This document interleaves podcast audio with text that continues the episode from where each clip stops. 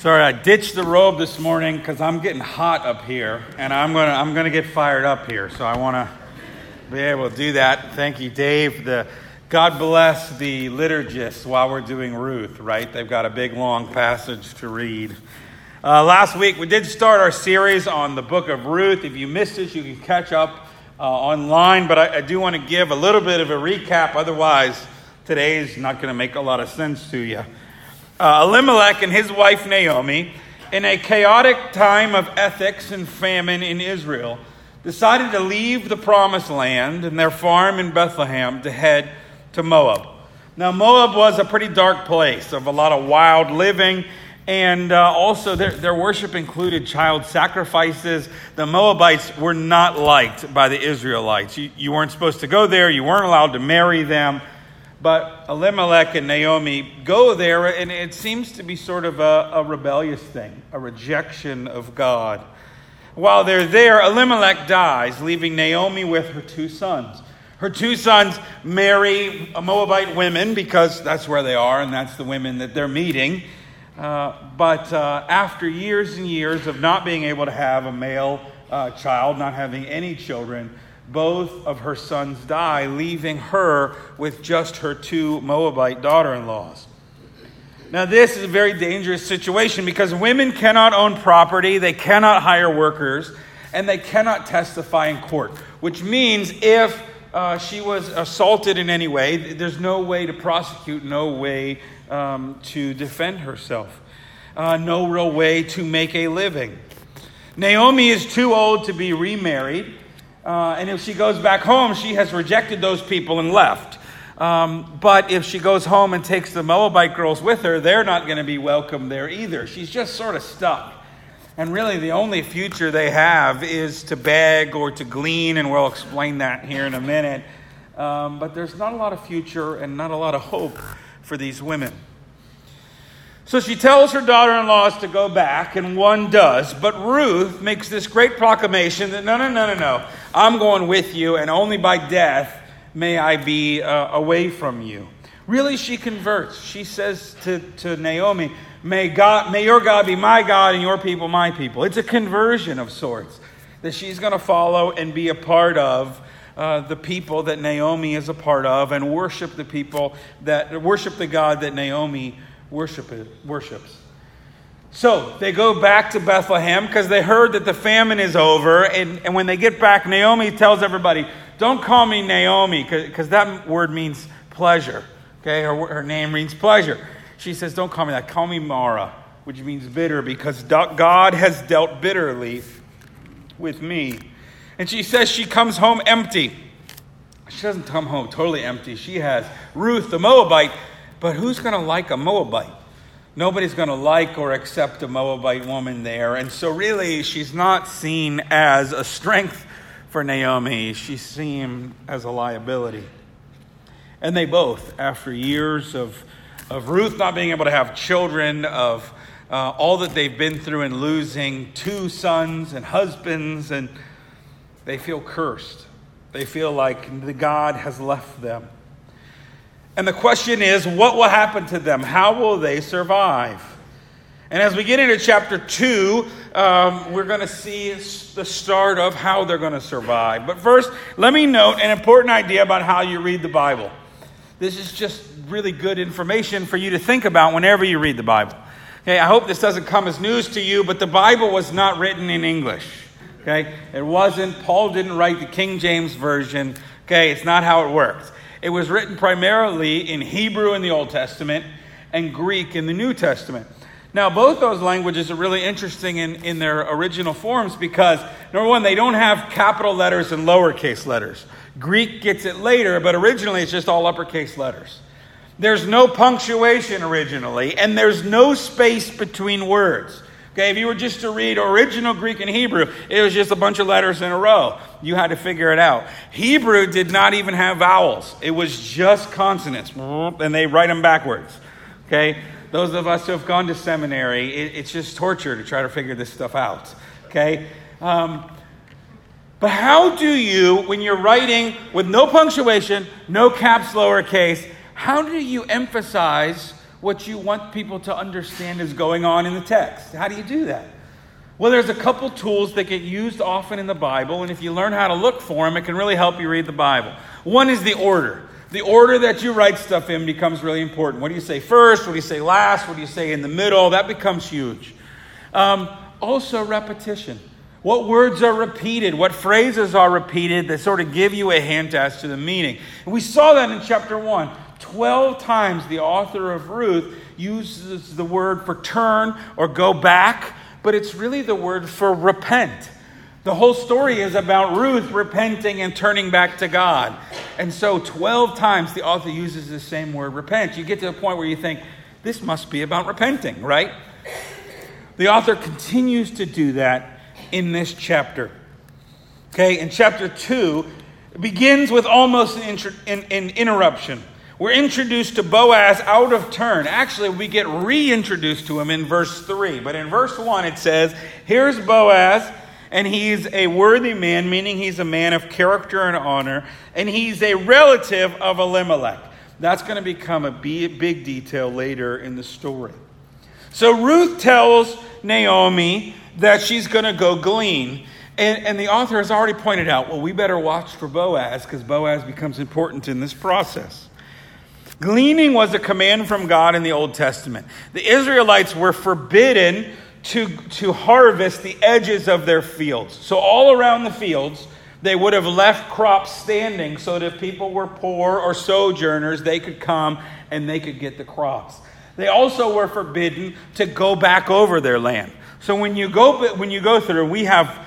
Uh, machines to do a lot of this now, but it used to be that you would go through and glean your fields, you'd get all the grapes you could in one pass or whatever, the, the barley in this case. You weren't allowed to go back and get more. You had to leave what was left so that people could come after you that couldn't fend for themselves, like widows like foreigners who were in your land. It was a way of taking care of them. So the farmers would leave it, and then people would come all day and glean. And they would glean the freshest stuff right after the farmers would go through. So they would go through harvest, and then you'd see a line of people picking up what was left by the harvesters. And Ruth says, All right, I'm going to go do that. And the author keeps reminding us again and again, again, repeating that Ruth is the Moabite. She's never just Ruth, she's Ruth the Moabite. Why? So we remember her status in the community. We remember the problems she has because she can be uh, uh, abused, she can be messed with uh, while she's traveling, uh, either with all these other people who are gleaning or by the farmers themselves. This is dangerous to go and glean with no one to defend her. But she takes the risk, still trying to take care of Naomi because what else are they going to do? The text then says, She happens into the field of Boaz. This is another interesting place in the Hebrew because what it really says is she happens to happen into the field. Okay? You could translate it, by chance she happens into the field of Boaz. Now, why repeat? Because the author's kind of winking at us right now. Does she really happen into that field? No, something bigger is going on. She goes into that field, and God is really guiding her steps. Then, by chance, Boaz comes to the field to see his workers. Now, Boaz, as the owner of the field and the head of the workers, he doesn't actually have to go to the field. Okay, he's the owner. He's got somebody we see in the text that manages the workers. But he decides to stop by the field on the day that Ruth is there. And the, the author even gives us a hint. The author says, Behold, Boaz comes. Look, watch. Here's that Boaz guy I was just telling you about. Here he shows up. And he walks in. And he blesses his workers in the name of the Lord, and they bless him back. We see that he really is a worthy man. He's a man who is honoring God, who blesses his workers, and who his workers bless back. I don't know what kind of bosses you've had. But we probably all had bosses that we would not have blessed in the name of the Lord. We had other words for that boss. but this is a boss who is worthy and who his workers honor when they see him come. Okay, this is a good guy. And he notices this Moabite woman. Everybody has no- noticed the Moabite woman. Okay, everybody notices her. And he asks, Whose young woman is this? Now, this is a moment where feminist scholars have a field day with the text. Whose young woman is this? How outrageous. Now, we just have to understand when we read the Bible sometimes that it does come from a different time. Uh, even some of you can remember your parents and grandparents fighting maybe for voting, right, for women. I mean, that's a relatively new thing. Remember that this passage is at least 2,500 to 3,000 years old. And so it, it, was a different time, and women were looked at a different way. But at the same time, I don't think Boaz is asking this uh, to put down women or in some kind of ownership of women. What he's saying is, who is protecting this woman? Okay, who, who is, who's got this woman's back?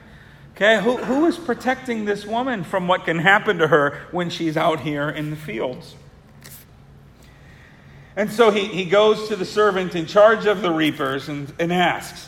And she said, Oh, he's a, she's a Moabite. She, she doesn't use her name. You wouldn't have used a Moabite's name. But, but notice everybody knows who she is. The rumor mills of Bethlehem have been cooking. We all know about this new Moabite that's come. We all know that Naomi is back. And so Ruth has asked permission to glean in the field. That's interesting. She doesn't have to ask permission. If she had asked permission, a lot of fields would have told a Moabite no. But she does. She goes the extra length to ask permission to go in this field and she's told that she can, and she works hard with very little rest, the servant reports to Boaz. She's a hard worker who does the honorable thing to ask if she can go in the field that really she should be allowed to go into anyway. And so Boaz seems to recognize her strength and her character. It's one of the things about people of character I have found. People of character tend to recognize other people of character. And, and here he is. Boaz comes and recognizes the hard work and the character of this Moabite. And so he goes to talk with her, and I'm sure she was nervous as he approached. But he calls her daughter, this term of kindness and endearment, term of respect and care. And he has already instructed his people not to touch her. He knows even his own workers may be unkind to her. He tells her to stay near his women that, that are gleaning and to drink out of the well when the men bring up the water so that she's not alone. And Ruth is shocked by his kindness. She says, Why have I found favor in your eyes that you should take notice of me since I am a foreigner? She recognizes that this kindness is above and beyond what is expected. Now, immediately in our culture, we start to question Boaz's kindness. Is he attracted to Ruth? Does he want Ruth for himself? Does this kindness come with strings attached? But, but some of our own assumptions say more about our own culture than that culture. Okay? The text hints at none of that, just that he is kind, a man of character who is being kind and caring for this woman that he sees she is also an honorable woman. He tells her that he has heard her story and seen her character. He is praying that the Lord repays her for her kindness. And he also uses a great image that she has found refuge under the wings of God. This is such a powerful image that here we are, maybe some 3,000 years later, 3,000 years later, and we still use this image of being tucked under a wing. Have you ever took, taken somebody under your wing? Or did somebody ever take you under their wing? A, a, sort of a mother bird protection motif. We still use it in our imagery today. And Boaz says, that's, that's you. Do. God has taken you under his wing. Although here's the reality Boaz is also taking her under his wing. Boaz is also showing some concern for her. And at mealtime, he extends more kindness. He welcomes her at his table with his workers. To welcome someone at your table is to accept them. You don't have a lot of strangers over at your table, do you? In fact, you probably know people pretty close that have never been over to your table. To extend your table is to extend welcome and grace and hospitality. When Jesus is eating with all kinds of people in his life, people get mad about it because to eat with them is to accept them. And so he accepts this Moabite woman and he lets her eat there. In fact, she has so much left over, she gets like a little doggy bag to take home of leftovers from Boaz's plate. And he tells his workers to just let her glean. Let her glean from the stuff we haven't already picked. And in fact, take some of the stuff when you're gleaning and just leave it there so she can pick it up. He's really, really taking care of her. And all day she cleans, she gleans. She works hard and comes home with an ephah or an ephah of barley. And I know what you're all thinking. Wow, a whole ephah. That's great. to put this in perspective, this is probably about 30 pounds of barley that she hauls home. 30 pounds. How many of you can haul 30 pounds? Okay, we now know Ruth's kind of tough too. 30 pounds of barley that she brings home. That's more than enough barley for these two women to eat for over a week. And in fact, that's more than enough grain for them to go out and trade so they don't have to eat just barley. They've got plenty to start trading. I mean, they can make a pretty good living and take care of themselves with this kind of gleaning. That's one day of gleaning. She also brings home leftovers from the meal of Boaz. And Naomi immediately looks at her and says, Wow. That's probably not what she said, but it's not in the text. But I would, right? You brought home leftovers. You brought home 30 pounds of barley. Where were you? And she immediately blesses, she immediately blesses whoever has brought this, whoever showed kindness not even knowing who it is. She said, Bless the man. Bless the man who, who, who showed you such hospitality. Ruth says, His name is Boaz. And Naomi exclaims, May he be blessed by the Lord, whose kindness has not forsaken the living or the dead. Now, remember how I said authors of the Bible also use repetition in word order? Well, sometimes the other tool that authors of the Bible will use is themes, biblical themes, or key biblical words at certain times that point to larger things. And it, that has happened here, although you can't totally tell in the English. The Hebrew word for kindness is the word hesed. Hesed. And translators have notoriously had trouble figuring out how to translate this, whether it's kindness, loving kindness, mercy, loyalty, loyal kindness. It's a little hard to get around get a grasp of in English because we don't really have a context for the meaning of this word. See, this is a word related to covenants, and we don't have covenants anymore. In those days, there are no contracts, there's no lawyer. So, how do you make a deal and make sure somebody's going to stick with it? Well, you made a covenant, which is way above a deal or an agreement. In a covenant, you are making a commitment that every party did. And even if the other party didn't do their part, you were committed to do your part. Okay, this is not just a deal where, oh, you broke your side of the deal, I'm out. No, a covenant was something that you committed to.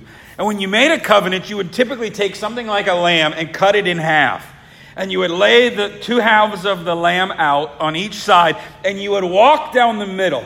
And the, the symbolism was, may the same thing happen to me that happened to this lamb if I don't do my part of the covenant. Okay? They're pretty serious about their covenants. Okay? So much so that in the Bible, you, you don't make a covenant. In Hebrew and in other languages of that time, you don't make a covenant. The language is you cut a covenant. You cut a covenant because that's what you did. And that's the seriousness of the covenant. In the Old Testament, God had cut a covenant with Israel that he would be their God and they would be their people. And let's be honest, the Israelites had done a terrible job on their half of the covenant.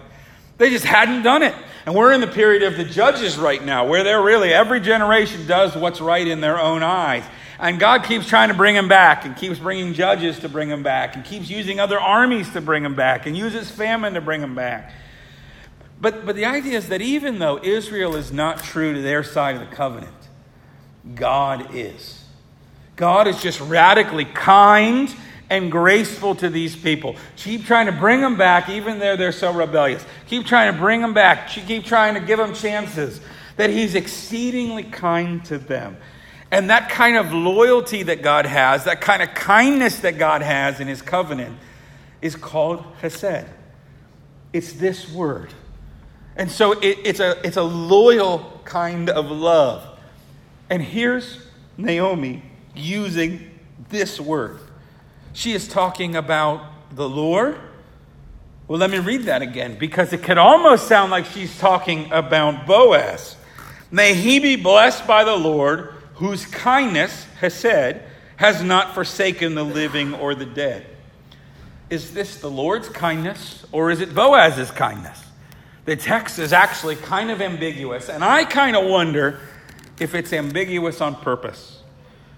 Clearly, Boaz is extending great kindness for Ruth and Naomi, and we've seen it chap- again and again in this chapter.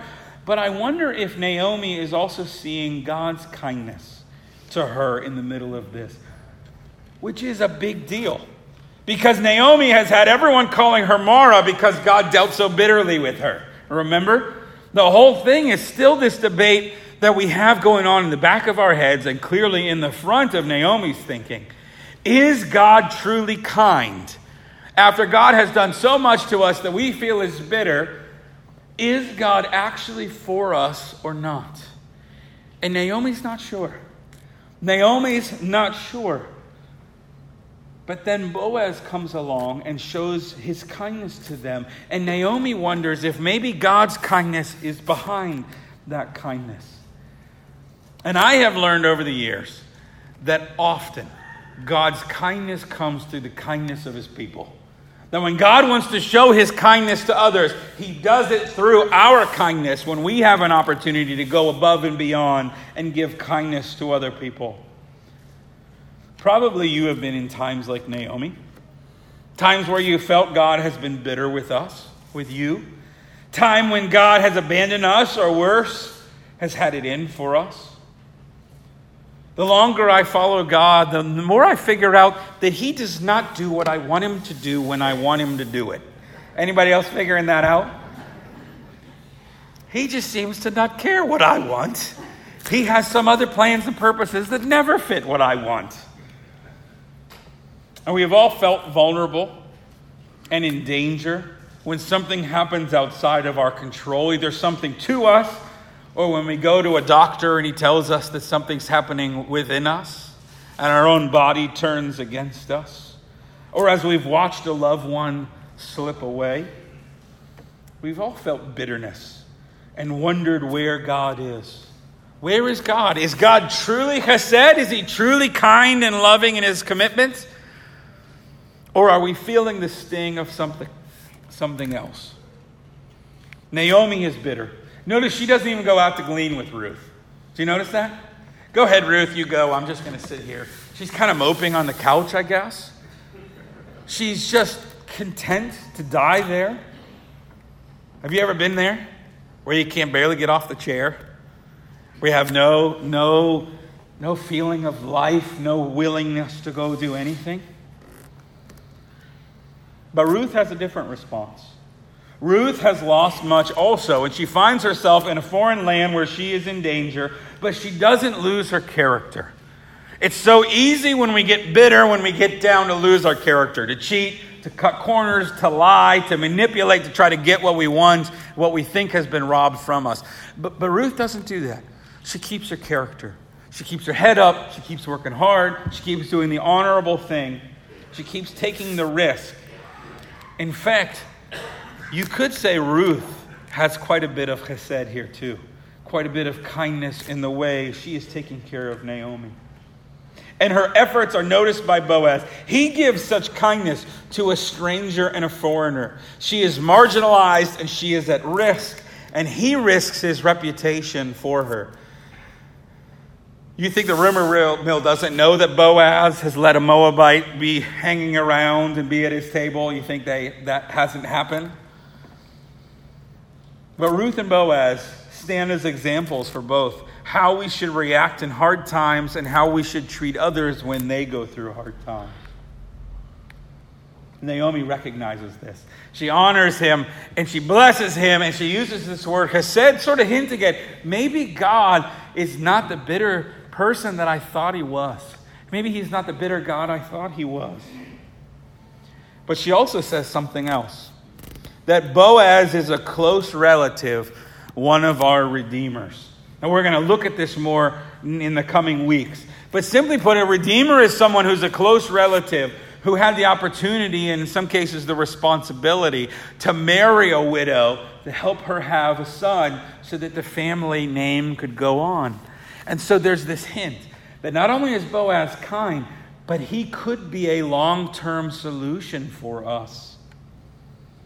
At least it's hinted that this is possible. But we know he's going to continue to be kind. So Naomi says, Don't go to any other field. You stay at Boaz's field and you do what he says. And they continue through the barley harvest and through the wheat harvest. This is several months that this family is cared for, and maybe a potential long term solution is hinted at. But once again, we stop for the day. Sorry, kind of a cliffhanger series. Because that's where the chapter stops. We've got to wait to see what happens. You can read ahead in your Bible if you want. But let me end with this. Do you think Ruth happens upon that field that day? And that Boaz just happens to go to the field that day when she's there? No. God has plans and purposes that are working out that we don't always know about in the moment. In fact, I have realized you don't always learn about them in hindsight either. Sometimes you don't know what God's plans are. And you know what? The Bible never promises that we get to know what God's plans were and his purposes were. But sometimes God's plans and purposes are missed just because of our bitterness. Because we're bitter, because we're angry. We can't see God at work because of the tears in our own eyes. And so I ask you to consider what God may be up to in your life that you haven't realized yet. I wonder where you will happen to be this week. Let's pray. Lord, we thank you for your love and for your grace, for your hesed, for your loving kindness to us, though we don't deserve it. In fact, we deserve the opposite. Let us live with a boldness and an expectation that your loving kindness deserves. In Jesus' name, amen.